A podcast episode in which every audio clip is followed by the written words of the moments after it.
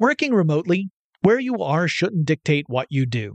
Work from the road by turning your vehicle into a reliable high-speed data Wi-Fi hotspot with AT&T in-car Wi-Fi. On the network that covers more roads than any other carrier, take your work on the road and AT&T will be there to keep you connected. Connect up to 10 devices and stream conference calls, finish up that presentation, or answer last-minute emails. Why wait? Go to att.com slash in-car Wi-Fi today for free trial eligibility.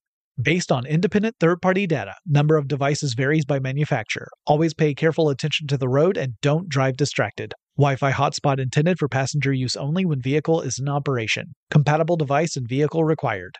Running a business is no cakewalk, but with SAP Concur Solutions, you can be ready for anything. You can manage travel, expenses, and AP all on one platform that's packed with AI and best practices, and that delivers it all through an easy, clear, I can't believe how simple that is experience. So, while not much can be done about that guy who never fails to burn the microwave popcorn and stink up the entire office, with SAP Concur, you can easily handle almost anything else. Take control of your business finances today at concur.com. That's C O N C U R dot com. Whether this is her first Mother's Day or her 40th, she deserves more. Shop tons of stunning on trend jewelry for every budget at Diamonds Direct. Diamond Fashion Jewelry, beautiful birthstones, everyday pearls starting at just $200. Commemorate the real loves of her life with a gorgeous pendant featuring the birthstone of the one who made her mom. This Mother's Day, Diamonds Direct is everything you need to say thank you. Diamonds Direct, your love, our passion. Online at diamondsdirect.com.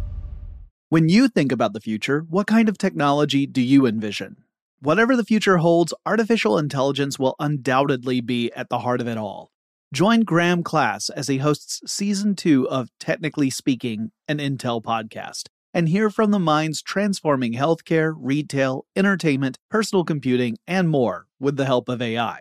Tune in every other Tuesday and explore the latest technology that's changing our world today and creating a more accessible tomorrow. Listen to Technically Speaking, an Intel podcast on the iHeartRadio app, Apple Podcasts, or wherever you get your podcasts. Welcome to Tech Stuff, a production from iHeartRadio. Hey there, and welcome to Tech Stuff. I'm your host, Jonathan Strickland. I'm an executive producer with iHeartRadio, and I love all things tech. And let me cover a couple things before we get to the news today. One of those is that I might sound a little different. That's because super producer Tari sent me a brand new microphone that is a serious upgrade from the one I had been using. So if it sounds a little different, that's why.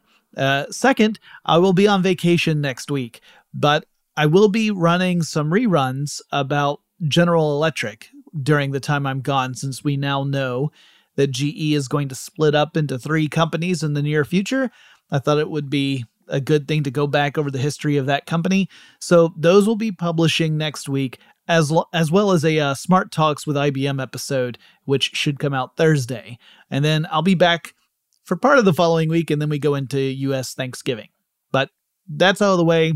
Now let's cover the tech news for Thursday, November 11th, 2021. So I'm going to start off this news episode with a correction and an explanation about a story that I mentioned earlier this week. So, on Tuesday, I talked about how Elon Musk had set up a Twitter poll about whether or not he should sell off 10% of the stock he was holding in Tesla. And he framed it as a response to US lawmakers who said, uh, that you know stocks are unrealized gains that wouldn't be taxed, and that this was a way that the ultra rich billionaires like Elon Musk use in order so that they don't have to pay taxes on that. So essentially, he was saying, the US says I'm trying to avoid paying taxes. Should I sell 10% of my stock? Because then, you see, by selling the stock, he would have to pay taxes on the money he earned from that sale. Now, in the story, I believe I mentioned that it would be worth around $21 billion. Business Insider reports that Musk exercised 2.15 million stock options for $6.24 a share each. That means he actually purchased the stock at that price. That set him back 13.4 billion bucks. Then he sold off around 4.5 million shares for a total of around $5 billion. And you might say, hey, $5 billion is significantly less than 21 billion. But then Musk sold off less than his 10% of holdings he had mentioned in Twitter. In fact, it was less than 3% that he sold off. So that is where part of that discrepancy comes in. But the big thing that Business Insider reported was that Musk had been planning to sell off that stock for months and that the poll was really more of a stunt than anything else. And honestly, if I had used a little bit of critical thinking, if I had taken my own advice, I might have come to a similar conclusion. But I fell short on that, which just goes to show that critical thinking is an active skill that you have to work at. Anyway, according to Business Insider, regulatory filings showed that Musk always planned on this course of action uh, because those stock options that he exercised were set to expire next year, and he had to act before they actually did expire. On top of that, he's going to face a pretty big tax bill coming up, like a $10 billion one, so liquidation was kind of a necessity. So, why did he post the Twitter poll if all this was already planned? Well, speculation says that Musk might have done this in order to soften the news that the CEO of a company was selling off a large block of stocks in that company, because that's a message that could have a dramatic impact on the company's stock price. So instead of the media saying Musk suddenly dumps millions of shares of Tesla, the media says Musk asks Twitter if he should sell stock. So the price of Tesla stock still took a hit but by shifting accountability to Twitter rather than to himself, Musk can avoid the appearance that the CEO of a company has lost confidence in their own company because that really that doesn't reflect reality anyway. So yeah, I was one of those stooges who pushed that narrative forward. Dang it, critical thinking. Why you got to be so hard? I also mentioned on Tuesday that hackers accessed user information on the broker company Robinhood's internal systems. Uh, Robinhood allowing people to create accounts and then, you know, get involved in in stock market trades and stuff.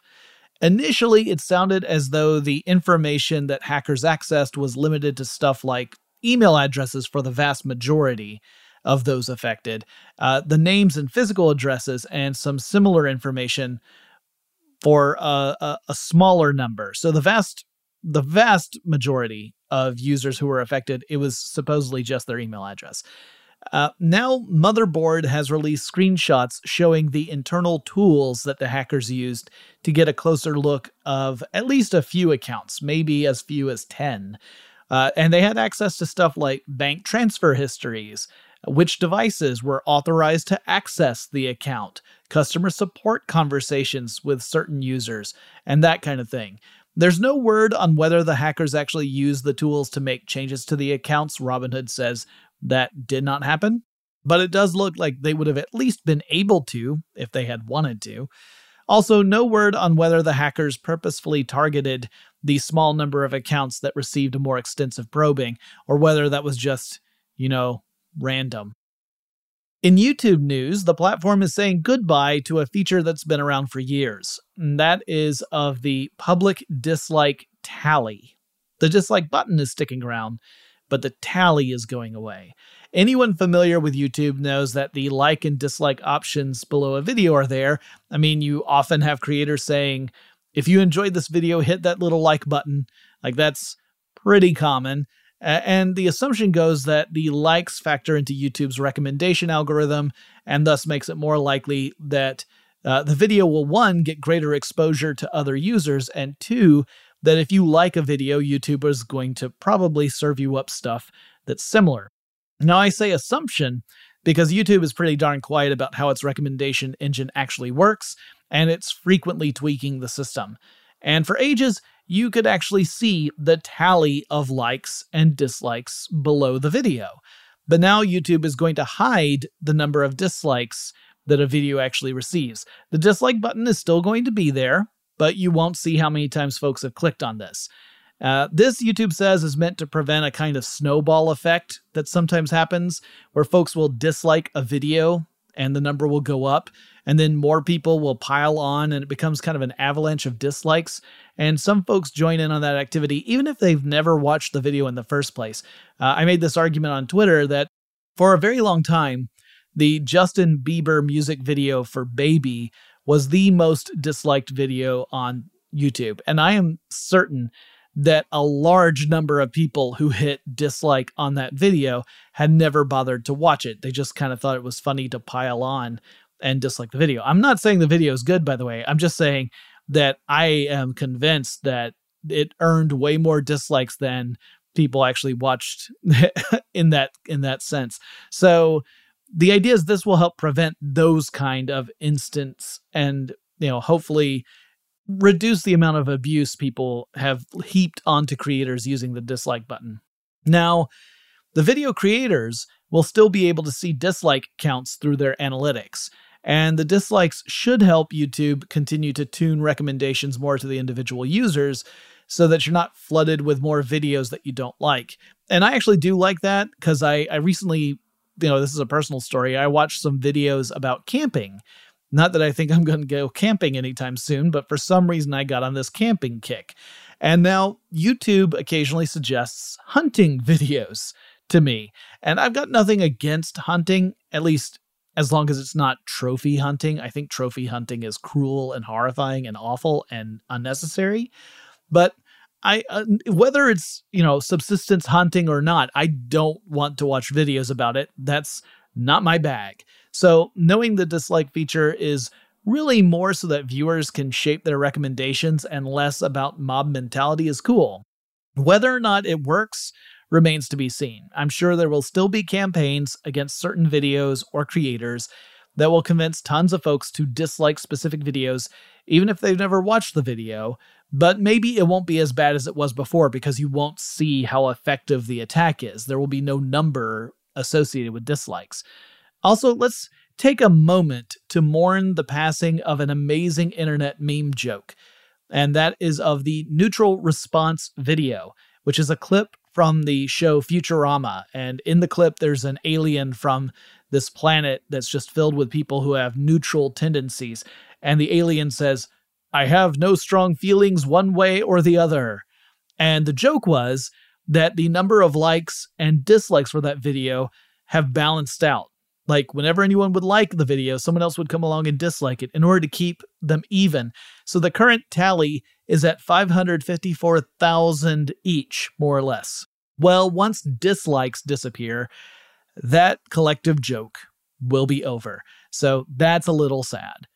It seems like the concept of the metaverse is gonna be a theme for a while. Uh, I think it's a little bit odd because the concept itself isn't really that new, and arguably, you could even call stuff like Second Life a type of metaverse, and that's been around for ages. Anyway, the reason I even mention it is that the Seoul Metropolitan Government, in, as in Seoul, Korea, has announced it will create its own metaverse with blackjack and no wait i'm still thinking about futurama quotes no uh i mean it's going to create a metaverse meant to allow quote citizens to conveniently meet with avatar officials to deal with civil complaints and consultations end quote so essentially this would replace the need to physically travel to a municipal office for an in-person appointment, which is not a bad thing considering it, you know, there's a pandemic going and all. It's interesting that they're going the avatar route to me. Uh, I'm not sure how that is more, you know, beneficial over say a video conference call directly with whomever it is you need to meet. Like, how is it better than that? But the city government is willing to invest around $3 billion into the project, which is part of a larger city plan that aims to transform Seoul by 2030. And I guess one benefit is the metaverse proposal would also include the ability to virtually attend mass events. Like, imagine a giant concert, that kind of thing. You could virtually be there and you would be surrounded by other virtual people watching a virtual concert. So you could still be part of a group experience without actually having to leave the house. Now, again, it's hard for me to see this as being better than just, say, watching a live stream video of the concert. Uh, I know that virtual reality can be really immersive. I've experienced that myself. I get that. And probably there is some sort of psychological boost compared to just watching a live stream video on a classic screen. But I think part of me would still be thinking to myself, it's weird that I have to put on all this VR gear just to witness this, you know? Then again, I've also always been a little anxious in crowds. That has actually gotten way worse since the pandemic. So maybe it's just that this particular thing is not for me. Anyway, there's some aspects to VR metaverse stuff that I can totally get behind, like the idea of improved accessibility for folks who otherwise would have trouble attending physical events. I think that's great to give people who otherwise couldn't have that chance to do it. That is fantastic. However, you also have to acknowledge this is improved accessibility, assuming you're able to afford the hardware you need in order to run VR properly. To me, that's still an accessibility barrier. We have a few more stories to cover, but before we get to that, let's take a quick break. Working remotely, where you are shouldn't dictate what you do. Work from the road by turning your vehicle into a reliable high-speed data Wi-Fi hotspot with AT&T in-car Wi-Fi. On the network that covers more roads than any other carrier, take your work on the road and AT&T will be there to keep you connected. Connect up to 10 devices and stream conference calls, finish up that presentation, or answer last-minute emails. Why wait? Go to att.com slash in-car Wi-Fi today for free trial eligibility. Based on independent third party data, number of devices varies by manufacturer. Always pay careful attention to the road and don't drive distracted. Wi Fi hotspot intended for passenger use only when vehicle is in operation. Compatible device and vehicle required. Running a business is no cakewalk. There is a ton to keep track of employees to keep happy, spending to control, travel to plan, and on top of it all, nobody knows exactly what the future holds. Your finance team always has to be ready to change. But with SAP Concur Solutions, you can be ready for anything. You can manage travel, expenses, and AP all on one platform that's packed with AI and best practices, and that delivers it all through an easy, clear, I can't believe how simple that is experience and you can finally say goodbye to the costly mistakes and risks that come from manual work and spreadsheets. So, while not much can be done about that guy who never fails to burn the microwave popcorn and stink up the entire office, with SAP Concur, you can easily handle almost anything else. Take control of your business finances today at concur.com. That's C O N C U R.com. Today, I'm going to give you some straightforward advice on how to deal with naughty kids. How about instead of timeouts, time ins? Time for you to start paying some bills. I'm JB Smoove, and that was a full episode of my new podcast, Straightforward, inspired by guaranteed straightforward pricing from AT&T Fiber. Get what you want without the complicated. AT&T Fiber, live like a gigillionaire. Available wherever you get your podcast. Limited availability in select areas. Visit AT&T.com slash hypergig for details. When you think about the future, what kind of technology do you envision? Whatever the future holds, artificial intelligence will undoubtedly be at the heart of it all. Join Graham Class as he hosts season two of Technically Speaking, an Intel podcast from Ruby Studio in partnership with Intel. Explore the future of technology that's rapidly evolving our world today with the help of AI. There is still so much work and research needed to fully understand the power and potential of AI and Intel is at the forefront of implementing AI and revolutionary technology that's changing the world we live in for the better. In each episode, Graham interviews the minds transforming medicine and healthcare, retail, entertainment, personal computing, and more while pioneering new uses for AI in these spaces. Tune in every other Tuesday and explore the latest technology that's changing our world today and creating a more accessible tomorrow. Listen to Technically Speaking, an Intel podcast on the iHeartRadio app Apple Podcasts, or wherever you get your podcasts. Before the break, I talked a little bit about accessibility. Sticking with that that theme, uh, the United States government has sued the ride-hailing company Uber, saying that the company has failed to ensure equitable fares for passengers with disabilities. So Uber has this wait time fee, and it's the the, the idea is that the wait time fee charges a passenger if they you know force a driver to wait a couple of minutes once they arrive at a destination uh, to pick someone up. So, in other words, if I call an Uber and the Uber pulls up outside my house, but I'm still inside puttering around, trying to get stuff done, putting on shoes, whatever it may be, and I'm making the driver wait, then Uber charges me for the fact that I have inconvenienced the driver. Uh, I have taken time away from the driver. That's time that they could potentially be earning on another fare.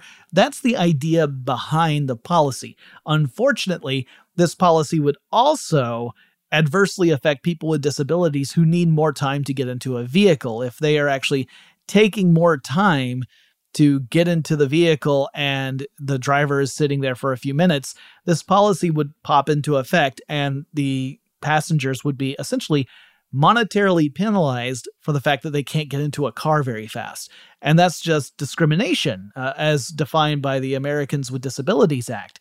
So that's why the United States government has sued Uber. Uber, by the way, has uh, introduced a feature in its app that will waive wait time fees for passengers who are certified as being disabled. I'm not sure what that certification process actually is. I don't know how they determine that.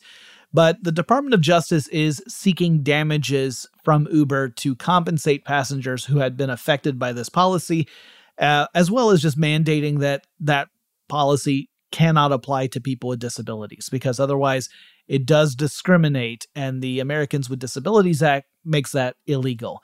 So, interesting story. Sony has recently revealed that due to ongoing supply chain issues, the company expects to produce fewer PlayStation 5 consoles than they had originally planned, by the tune of 1 million units. Now, their fiscal year ends in March, uh, or at the beginning of March, I believe. And so I think the original plan was to produce 16 million units. It's going to be closer to 15 million. And uh, the sales goal was for 14.8 million, which means there's not a whole lot of margin there. they have to pretty much sell every single unit they make in order to meet the numbers that they had projected.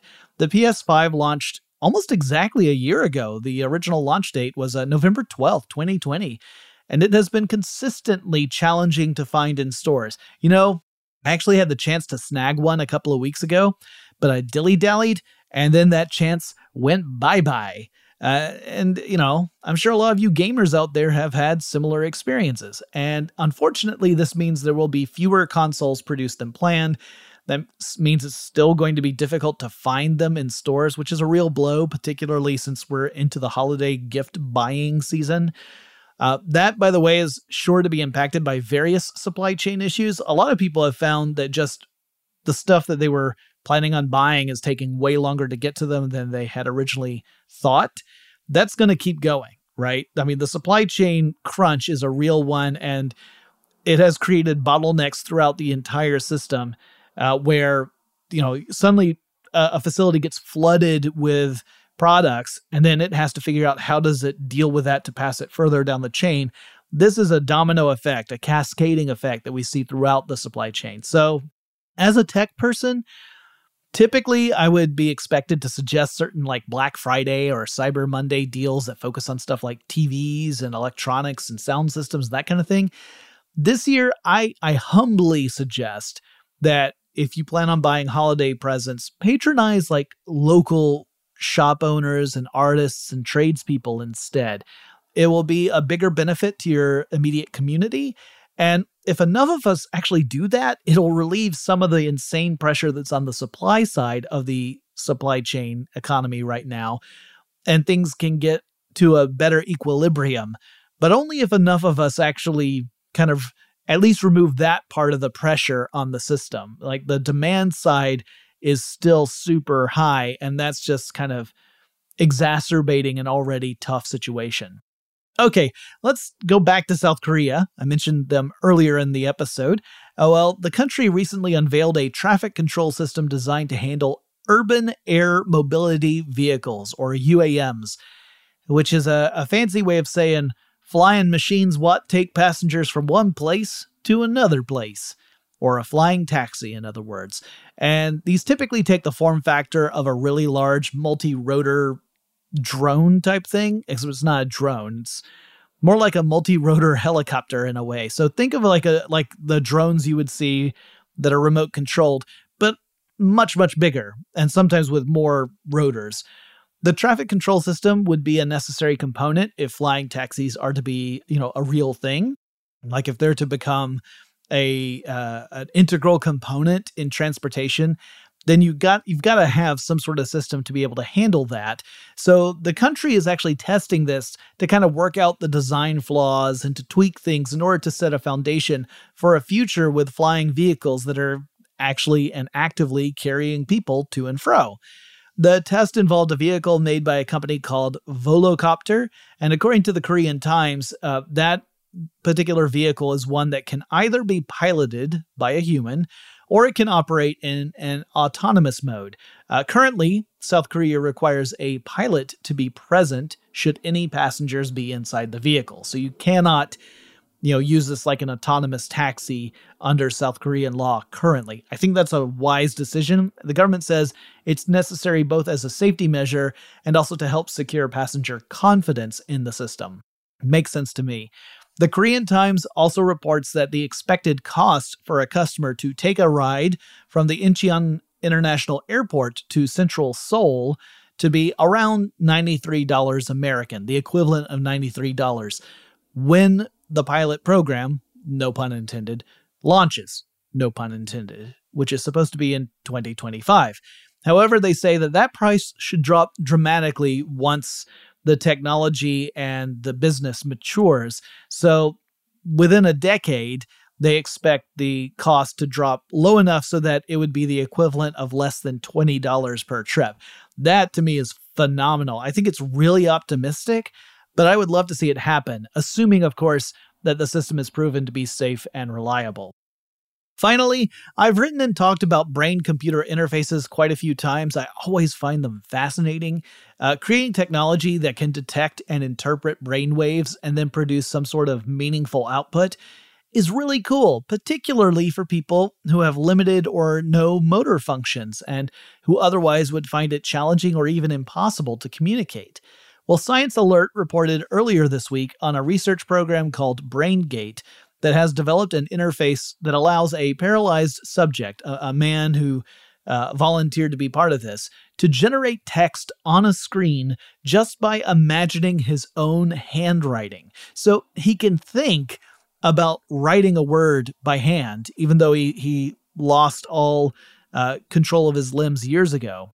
And that thought will then be interpreted by the system, and then the text will appear on a screen reflecting the letters he was imagining himself writing. Now, I've heard of other systems that use training sessions so that someone can learn how to control a cursor with their mind, and they can move the cursor around to kind of type things out on an on screen keyboard, very similar to how you would use an on screen touch keyboard. But this is the first time I've heard about something that can interpret the thoughts about writing a word and use that to display that same word on screen. Now, it's still a slow process. The subject in the research project could write around 90 characters per minute. That's about 18 words per minute. But they could do it with like 94% accuracy before autocorrect was brought in.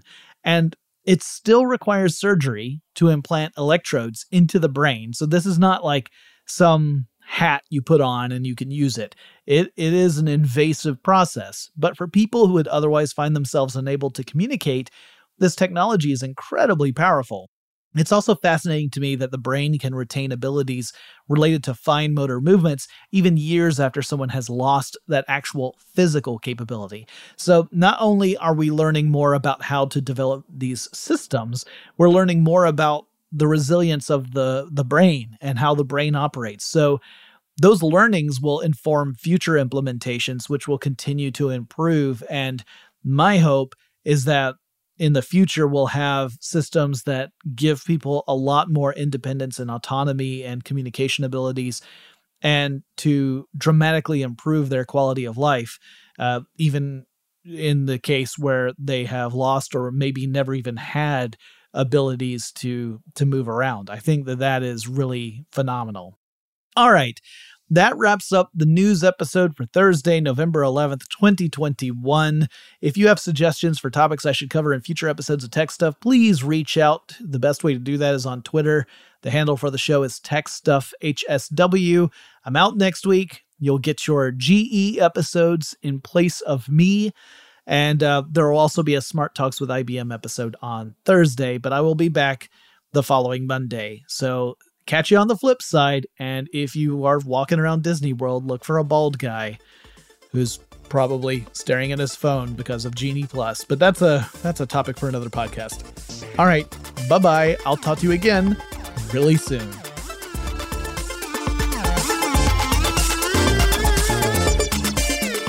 Tech Stuff is an iHeartRadio production. For more podcasts from iHeartRadio, visit the iHeartRadio app, Apple Podcasts, or wherever you listen to your favorite shows.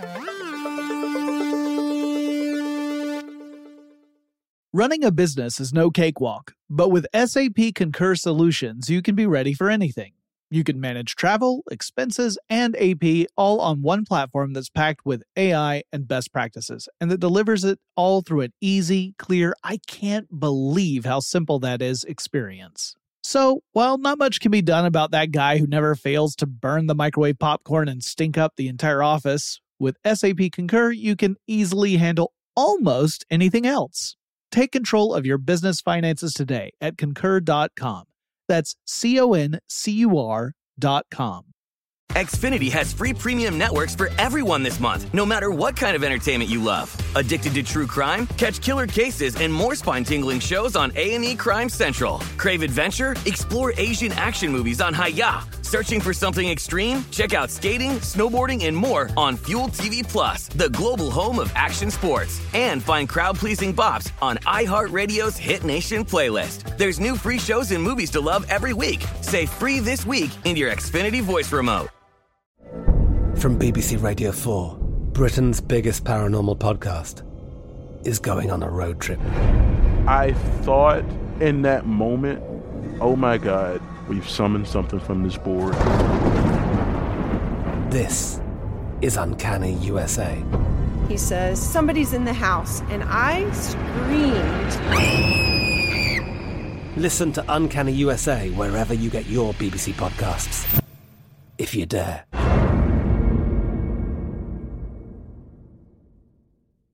Open a limited time 11 month certificate at Kemba Financial Credit Union. At 5.25% APY, it's more than triple the national average, plus, it's a safe and secure way to grow your money. Visit your local branch or kemba.org slash CD for details. Offer expires May 31st, 2024. APY equals annual percentage yield. Restrictions apply. $500 minimum and $250,000 maximum deposit. Advantage status required. Comparison based on Bankrate average. Federally insured by NCUA.